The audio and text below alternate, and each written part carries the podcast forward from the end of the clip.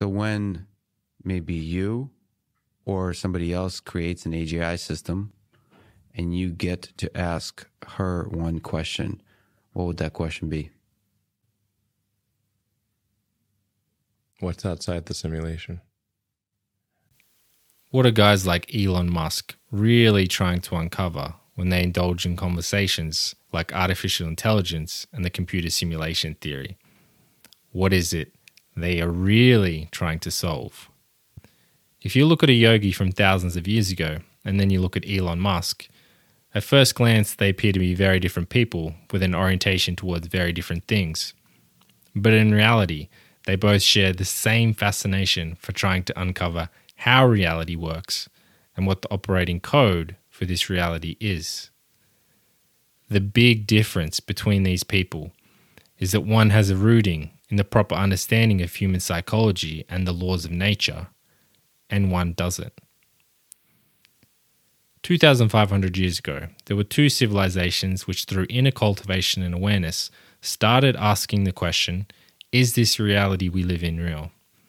But not only did they ask these questions, they received the answers to these questions. They did discover that reality was not physical and was in fact a hologram, something akin to what someone like Elon Musk would call a computer simulation today. The difference between 2,500 years ago and the systems of philosophy and engineering then versus the systems of philosophy and engineering now is that since that time, we have fundamentally disconnected ourselves from our true nature and understanding of how the code of reality works. Nature and the cosmos is constantly spinning in spirals of energy, creating new growth and evolution. And because we are a part of nature, that same mechanism of growth and evolution also exists inside us. As human beings, we have an inbuilt mechanism to grow and evolve. You can understand that from an evolutionary biological perspective or from the perspective of the soul. Either way, the mechanism is about learning and growing. But because we've disconnected from that fundamental nature inside of us, it has led us to the misunderstanding of our inner drives. These days, a lot of people like Joe Rogan theorize that the human species could have been seeded by an alien civilization in order to give birth to an artificial intelligence. According to these theories, the reasons why humans are addicted to creating new, faster technologies like iPhones and computers, and why we like talking about things like simulation theory, is because it's an inbuilt mechanism that's been placed inside us so one day we can give birth to our masters of artificial intelligence. But the only reason we have this thought is because we've disconnected ourselves from the metaphysical aspects of reality. We only feel our evolution is about growing technology in the external world because we have lost the ability to transform and cultivate the inner world. Once you begin to connect to nature, it becomes abundantly clear that nature itself is one giant AI system and the reason why we have such a drive and attraction to external technologies is because we have lost the connection to the AI built inside us and all around us.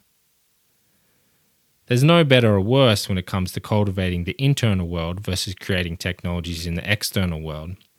But the biggest challenge for humanity in the next 10 to 20 years will be whether or not we can reconnect to our true nature and understand the relationship between the internal and external world. This analogy can be better understood when you look at a black hole. All you can see is matter traveling towards the black hole, but you can't actually see what's happening inside the black hole. And according to known theories, the normal principles and operating code of reality no longer apply inside the black hole. They cease to exist. The principle of the black hole also exists in the internal world, and most people don't know that people have been cultivating this black hole for thousands of years through inner awareness. Once you let go of your desires, your attachments, who you think you are, who you were, or who you might be, and have the courage to leave everything behind, to jump into the abyss of the black hole within you, Suddenly, you escape the normal coding mechanisms of reality and you jump into a higher world. One where you can see that this so called simulation is simply one fractal of an infinite number of fractals, all imprinted with the same energy from a singular source. You transcend yourself and truly return to the so called base code of reality. So, what people like Elon Musk are really asking when they're questioning what's outside the simulation is they're thinking, what's outside my ego? The problem is when in meditation, as you move closer to the singularity, the more the unaddressed patterns in your own life start to manifest. The more you lose your center, the more your fears, anxieties, and insecurities come up, and the more the deviations in your thinking and why you think what you think occur. The influence on our psychology is such a subtle thing, and unless you've had training, it is very hard to recognize these patterns. This is one of the key aspects of why, until we begin to integrate the inner cultivation with these external theories and technologies, it will most likely spell destruction for this planet. Because, just like in the internal world, the closer we get to uncovering the truth inside the singularity in the external world, the more the deviations in the technologies that we create will arise.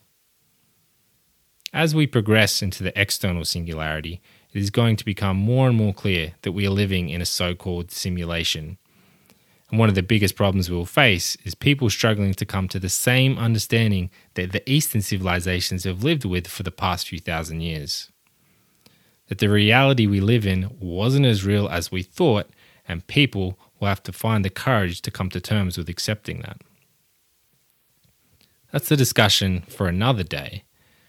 But the real problem is if we don't have this understanding of the inner world, or the so called base fundamental laws of how the coding of reality operates, as people are struggling with these ideas existentially, more and more technology is going to be created to try and address these problems.